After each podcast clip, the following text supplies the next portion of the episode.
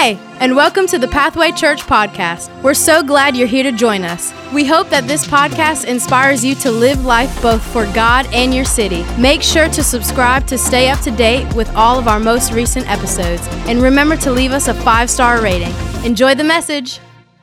All right, Pathway Church. Somebody give God a great big hand clap today.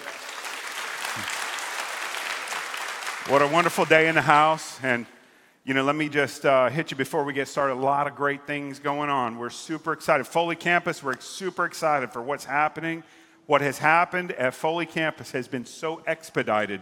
I, I, the whole story, I can't tell it all, but you need to know this is that we were not planning on starting Foley Campus when we did. We had a small group that got out of control. It started growing. And then they were jealous that they didn't have a campus like everybody else. And so some of those guys got together and they said, What if we paid for the first year of expenses on the property? And I told them I wasn't ready because we were building airport campus. But, you know, faith is one thing, but a roll of $20 bills is something else. And so they let it, they, they got that stuff together. So we opened the campus. And to find Foley campus, you had to be looking hard to get to it. At the same time, we had bought some property in Foley on 59 that we were just going to let and sit and wait until we were able to do something. And God just said, Look, I appreciate your plans. That's really cute, but we're going to blow them up. And so now, on August 13th, we're moving into a 20 acre, absolutely gorgeous, brand new facility that we didn't even build. And Foley Campus is about to blow that whole place up. And so I think we just ought to celebrate the Lord uh, for that. And then I know also our, our crowds this summer have been much larger than what we're used to in the summer. Summer, usually people are out. Well, people are out, but our crowds are just bigger. And so bear with us, both at Moffett campus and airport campus. If you're having to sit a little close or you are not finding your seat, we'll do our best to get the right number of seats out. There are no more seats at airport campus. And so we're figuring that out. Uh, you know, we could be looking at additional services. That's it. Right now we have six services on the weekends, but we're going to figure out what's happening with airport campus and Moffett campus. In the meantime, we do have a building coming to airport. Airport created a problem for us, so on that first day, there's not any room in that new building. Come on, somebody bless the Lord because souls are being saved and people are being added to the kingdom of God. Bow your heads with me today. Lord, thank you for your word. Thank you for our time in worship. Thank you, Lord, for what you're doing in our church. Correction. Lord, thank you for what you're doing in your church. Lord, I pray that you would do all the things that we can't. And Father, you would set lives free, make us stronger, fully equip us for good works. In Jesus' name we pray. Amen. Amen. Amen.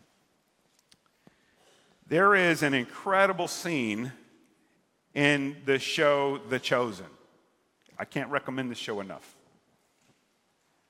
It was right after the Sermon on the Mount, which is the, the message that we're preaching. We've been preaching through the Beatitudes in Matthew chapter 5. The disciples come in just like they are. There's a fisherman, there's some brothers, there's Matthew, the tax collector. Matthew, I love how they portray him because when I think of a tax collector, I stereotype an accountant a certain way. You, come on, tell the truth. You all kind of have the same look. Matthew is all about the numbers, he's all about getting everything right and right where he wants it. He's writing down everything. He and Mary are watching Jesus preach the Sermon on the Mount. And Matthew, who's almost devoid of emotion, has tears in his eyes. And he says something to Mary. He says, You know, I read it, but it's different when he preaches it. What you see in this scene is you see the unfolding of the gospel of God taking root in the lives of his disciples and the people that are coming to see him. In fact, I would say that when you were saved and how you are now is you have probably matured a bit. Now, you may be here because you've fallen away from the Lord, but you know, as a general principle, you can say that you have grown in understanding, grown in grace, and grown in your relationship with the Lord than when you first met Jesus. Now, when you first met Jesus, when you first meet Jesus, there is an excitement and a zeal that's alive. That's alive. I hear some people say, Oh, don't worry, that'll wear off. Listen, don't listen to them, don't let it wear off. But, Pastor, you see how that kid's down there worshiping? Look, if you would get some of what he has, some things would be better around here. That's just all I'm saying. You know, there's something uh, uh, about our relationship with the Lord that it, it's exciting when we first meet him, but then it matures and develops. And it gets, I think what happens, it goes from our mind into our heart and into our hands, how we live. Matthew and Mary's conversation progresses, and then the next scene, you see Matthew standing at his father's door. Matthew's estranged from his father. Matthew is estranged from all of Israel because he's a Jewish tax collector. He's working for the Romans, and he's a really effective shakedown artist for these occupiers taking money from the Jews, giving it to Rome. And let me tell you, it had ramifications uh, for Matthew's family. They were embarrassed. They were ashamed. He was a traitor. He was a Benedict Arnold. He had turned their back on his own people. And then he was living very well, very comfortable, all alone, hated, but very comfortable. His father had disowned him. In a previous scene, and you know, of course, there's some license that's been taken in the movie Chosen but in a previous scene, Matthew talks about his, how his father says he no longer has a son. And there's no doubt there's relationships that are like that here today, where there's tension in families, tension in relationships, great chasms between people. Matthew goes to the door because the teaching of Jesus had taken root in his life and he wants to knock on the door, but he's afraid. And just about the time he decides to walk away, the dog barks. And the dad comes out, Alphaeus comes out to see Matthew. Now, he didn't know it was Matthew, but when he opened the door, he sees Matthew. And Matthew says, Alphaeus. You know, he doesn't say father, he doesn't say dad. But he was there trying to reconcile the brokenness in his life with the wholeness of the message of Christ that had taken root in his life. Pause just for a second. Is there anyone that has a hope and an expectancy about what God is doing in your life and you believe he wants to do great things, but you can look in areas of your life and you say it's not realized here? I've got a place here that's hurting and broken.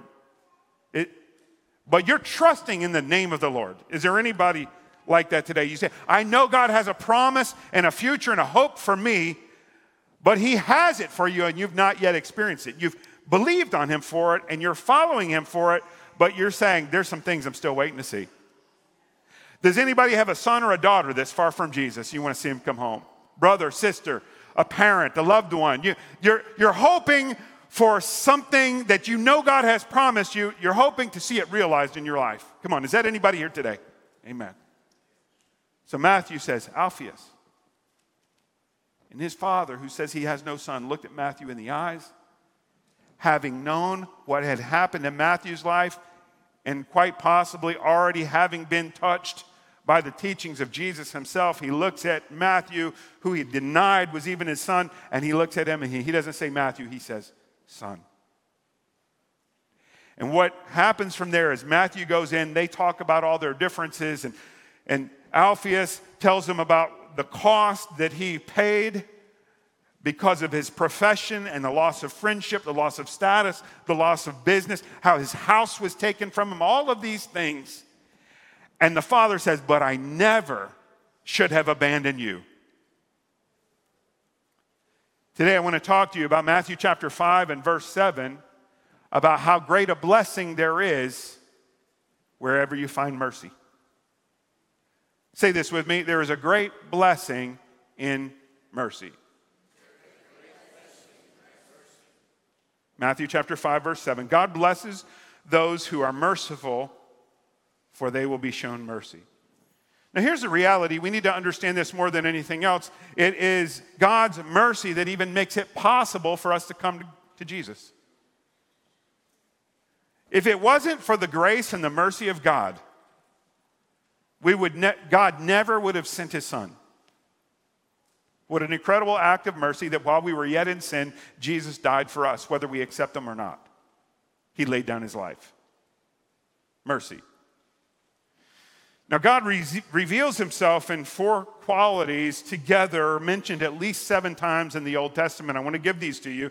God is all of these gracious, merciful, slow to anger, and abounding in steadfast love. His quality, even before the incarnation of Jesus Christ. And think about this when God interacts with Moses in Exodus chapter 34, verse 6, the Lord passed in front of Moses, calling out, Yahweh the Lord, the God of compassion and mercy. And then he says, I am slow to anger and filled with unfailing love and faithfulness. So when God has mercy, I want you to understand that he also does have justice. Because if there's no justice, there can be no mercy. And when God calls us to mercy, he does not call us to abandon anger. There are some things in this world, some things that will happen to you, some things that will happen to people around you that ought to make you angry you know, there are some things that if it didn't make us angry, they never would have been fixed.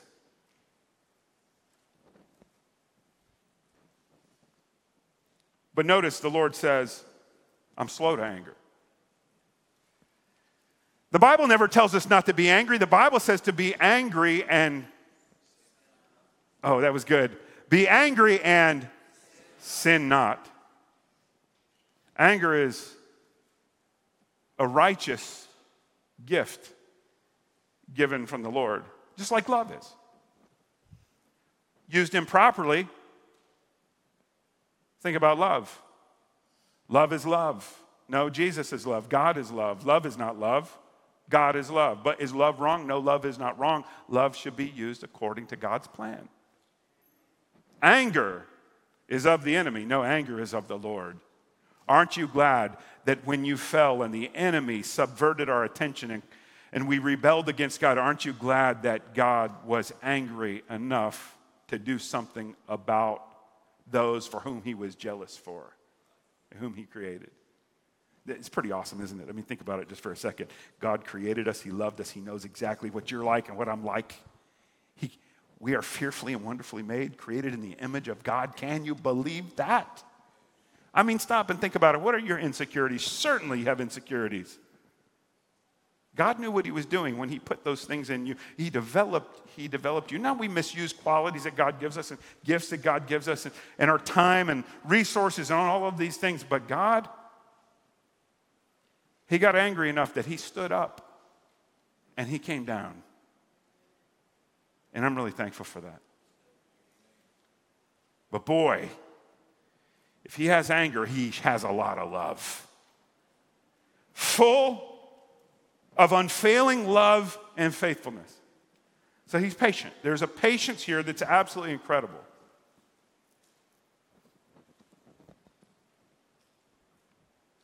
How many times, how many of you have kids? Raise your hand if you have kids. How many of you have kids and you love them and you go, I don't even know what I should do with you right now? True story. I'm little. My mom said, Travis, I don't even, what should I do with you? And I said, keep me. I mean, I'm little. Hey, keep me. I thought she was serious. I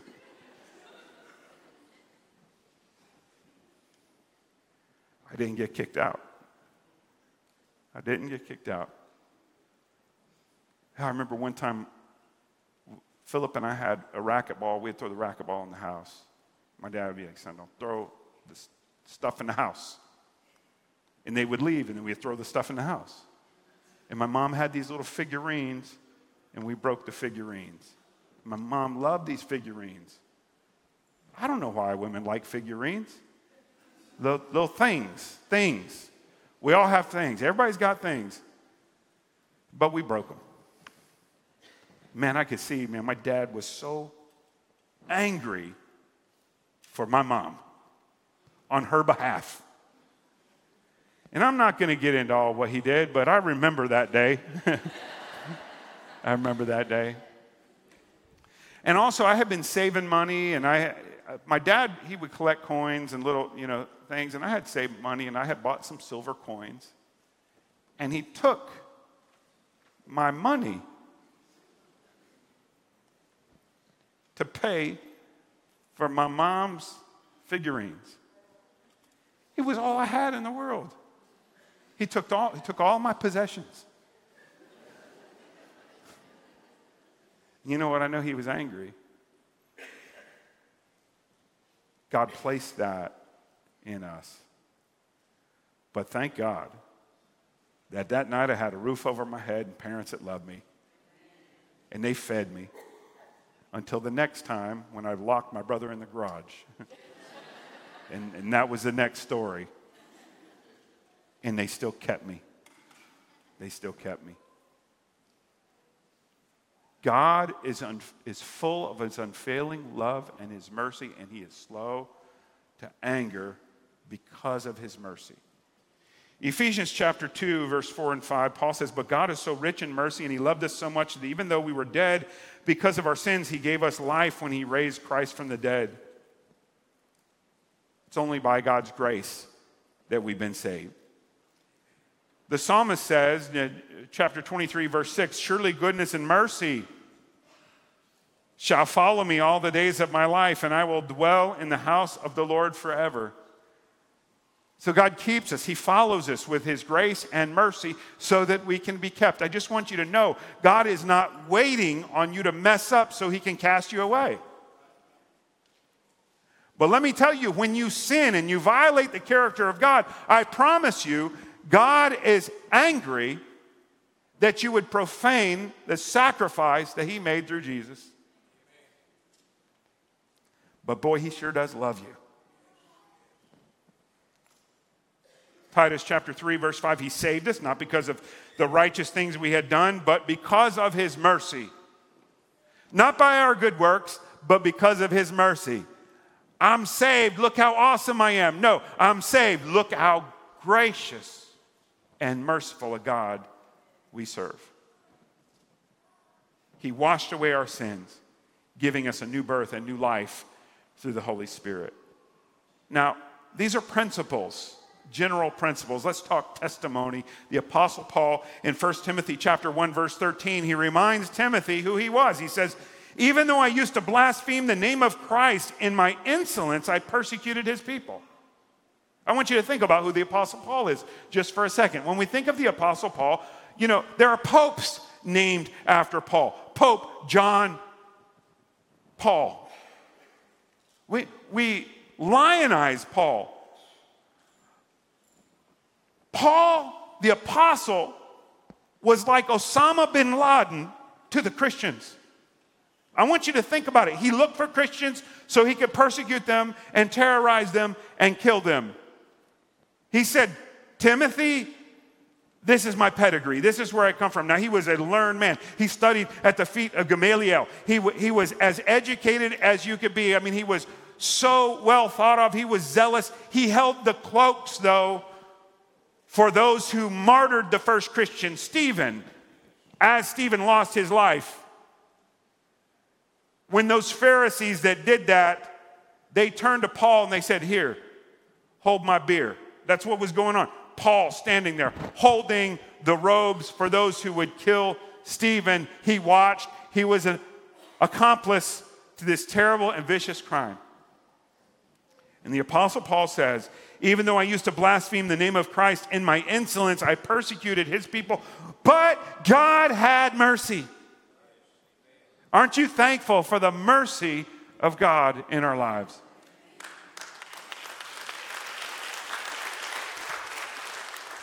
And it wasn't just Paul. I mean, I'm reminded of Peter, who, after all Peter had seen, after, after Jesus had done so much great work through Peter, then Peter denied Jesus. When Jesus is at the point of his greatest need, Peter was at the point of his greatest failure. And this was no surprise to the Lord either. I mean, he had already told Peter, Satan desires to sift you. And I want to say this to all of you Satan desires to sift you, he wants to torment you, he wants to tear you down, he wants to deconstruct you. He wants to cause you to fail. He wants to cause you to backslide. He wants to cause you to doubt. He wants to cause you to hurt those who have hurt you. He wants to cause you to violate God's will and his future for your life. It didn't surprise God that this had happened to Peter. Thank God for God's great mercy in Peter's life because Peter overcame what tried to take him out. And then who is it that gets to preach the great message on the day of Pentecost, the birthday of the church? It was Peter. 3,000 people come to know Jesus and are baptized in that same day. I can just picture what it was like at the beach. They were at the beach they're baptized and they're swole after this, baptized so many people. They're tired, exhausted. It must have been amazing. Remember last week when we were doing baptism here at Moffett campus, we had to baptize all through the whole worship service because there are so many people that need to be baptized.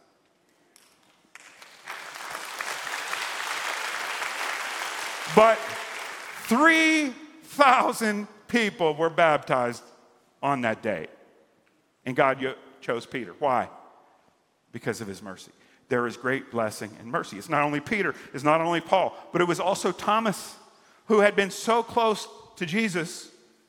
And after the crucifixion, you know, the crucifixion, then there's the burial, everyone's heartbroken. The women go to the tomb faithful. Of course, they were so faithful too at the cross, even after all the disciples, but John had led, left Jesus. His mother was still there. The women go and see that the tomb is empty. They run back and they tell. Peter and John take off running. John beats Peter to the tomb. John gets there and stands at the tomb. Peter goes on in. I think that, I picture that. That was my dad and that was me. I remember the first time I started beating my dad in everything. And, you know, a dad's got to figure out how to appropriate all those feelings, right? You got to have a plan for that stuff. So far, my son has not been able to whoop me. I can take him down like a joker, not a problem. Right? Um, baby, I'm sorry about the couch. I didn't mean to break it the other day. Um, but I remember when I first beat my dad, he looked at me and said, Son, you might be able to run up the hill faster than me, but at least I know what to do once I get there. I thought was pretty good, right? it was pretty good. So John beats Peter to the tomb. Peter gets there, and Peter goes in. Peter and John run back. They tell everybody, everyone's freaking out. They're excited. Jesus is resurrected. Some 500 witnesses see Jesus, and then there's Thomas. Even though everybody's seen Jesus, Thomas says, Well, I believe it, not when I see it, but when I touch it. When I touch, when I put my finger into his wounds, then I'll believe it. Can you imagine that? But let me tell you, God had mercy on Thomas. Hey, that's just the business that he's in, full of mercy. Now, I guess here's a question that I have How could a God who is so full of mercy and grace and goodness have a church that is so tight with everybody, lacking mercy? You would think that people who have been forgiven of a lot would be thankful for a lot and would also demonstrate mercy. But, it, and it is true. I mean, there's no doubt. When you have been saved and you have a revelation that you've been saved and what's happened in your life, you might be like Matthew, that it took a little while to digest exactly what's happened. Then once you realize that you've been shown mercy, then you will want to show mercy. I think the church ought to be a place of extravagant grace and goodness to one another. Now, let me, let me give you some opportunities really quickly for how you can show mercy. You know, some practical ways, because it's really nice to talk about this, but then we're going to go get in a parking lot, we're going to drive. And I don't know about you, but I feel like there's a lot of people that are woefully unprepared for driving, and I'm going, where did they get their license? Pathway Church, we can change the world, okay? would you join me really quick? Now, this isn't one on my list, but we can show mercy to people by driving in the right lane. You know? If you're to drive slow, don't do it in the left lane. Okay, that's just a little goosfraba, you know? okay, here's where we can show some mercy. When you meet someone who has a need, I like what Pastor Tommy Barnett uh, says uh, when he was pastoring Phoenix First Assembly, first pastors conference I ever went to. It was called Pastor's School at the great church, Phoenix First Assembly of God on Cave Creek. Today it's called Dream City Church. My friends Luke and Angel Barnett pastor there. It's an amazing place. That church was built on this principle. He would say, Find a need and meet it. It's awesome. When you meet someone with a need, meet it. Secondly, a play, opportunity to show mercy is with a fellow believer who's struggling with their walk with God. Jude, verse 22, Jesus' half brother, his younger brother, he says to have mercy on those who doubt. You know, it, it's possible to be a Christian that struggles with doubt. And here's what I would say is have patience with people as they grow in God's grace. We are not meeting you at the door of Pathway Church to decide if you're holy enough. We're not meeting you at the door to decide if you're mature enough. Just as you are without one plea. I, I believe you, you ought to be able to come to Jesus exactly how you are. But I also know that God loves you way too much to leave you just as you are.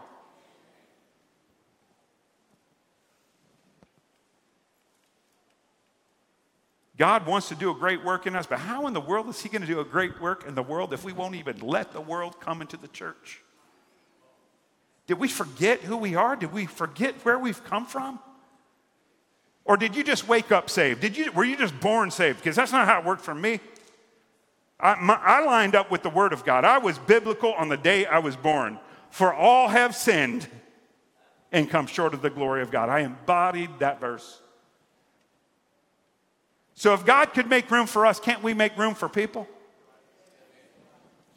Warren Wiersbe, he was looking back on his life and he said, You know, if there was one thing that I could do differently, then I would spend a lot more time encouraging people.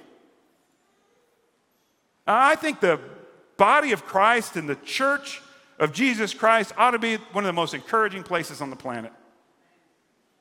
The whole world is canceling everybody. But here in the church, what we're going to do is we're going to fan into flame that faith. We're going to encourage one another in your most holy faith. But, Pastor, I just don't agree with them on that. Listen, if you have to agree with everybody about everything, you better be prepared to be lonely in life. How about this? There are a lot of things that we get all twisted up over that they are not essential to faith.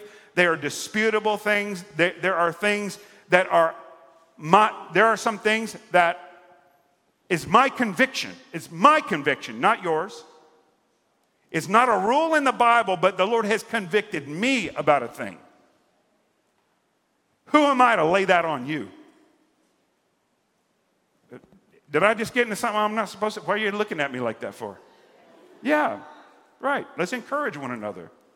Let's encourage one. Let's also recognize there are a lot of people within the church that have different levels of maturity. And if you're dropping a hammer on people when they're a little baby, you gotta you gotta help the toddlers get to the coffee table, prop them up on the coffee table. You know what I'm saying? They're just kind of hanging out there, just in, in the diaper, and you know it. Chill out in the name of Jesus, right? Relax. Relax.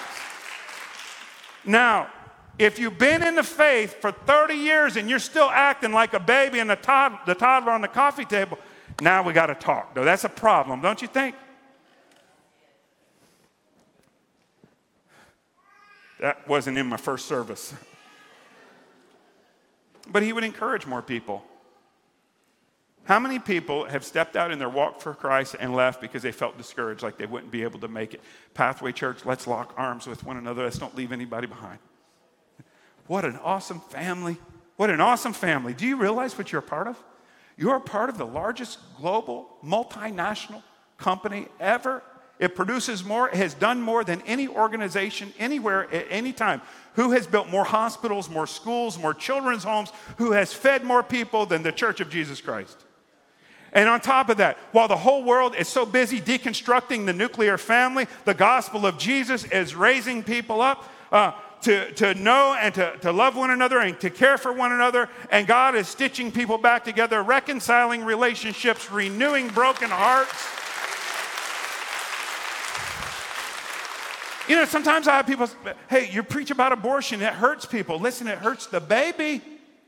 You want me to avoid all the topics that hurts people's feelings? Listen, here's what I know about things like abortion and divorce and theft and broken heart and abuse and all of those things. Here's what I know. God forgives and he heals and he transforms and we ought to be so happy about that.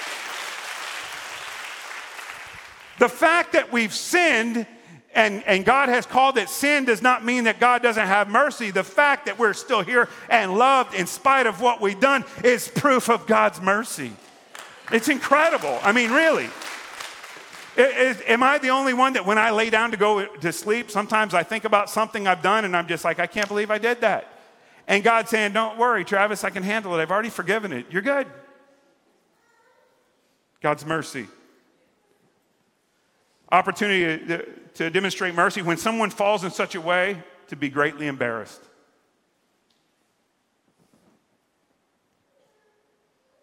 First Peter chapter 4 verse 8 Bible says love covers a multitude of sins. If someone sins, restore them. Don't put them on blast. If someone sins, invite Jesus to heal them. If your spouse, think about this how many times have you done or said something embarrassing? I'm not even talking about sin. Have you ever just done something? Have you ever just, you know what's terrible? Is when you show up, you got lettuce in your tooth. This, this is what's awesome. When somebody texts you and they're like, hey, Pastor, you got a little piece of lettuce in your tooth. You're like, thank you, bro. But then somebody's like, hey, Pastor, you got lettuce in your tooth. And you're like, thank you for telling everybody, you know? You know what I'm saying? Like, there's a difference. In the body of Christ, we can cover one another. And let me tell you what Peter didn't say. He didn't say love covers a multitude of crimes. And so I'll tell you what I tell you all the time. If you're in a marriage and your husband is beating the fool out of you, don't call me, call the police. There's a difference. There's a difference. Can you show mercy when a crime has been committed? Yes, but it is never appropriate for spiritual leaders to use scripture to cover and enable abuse.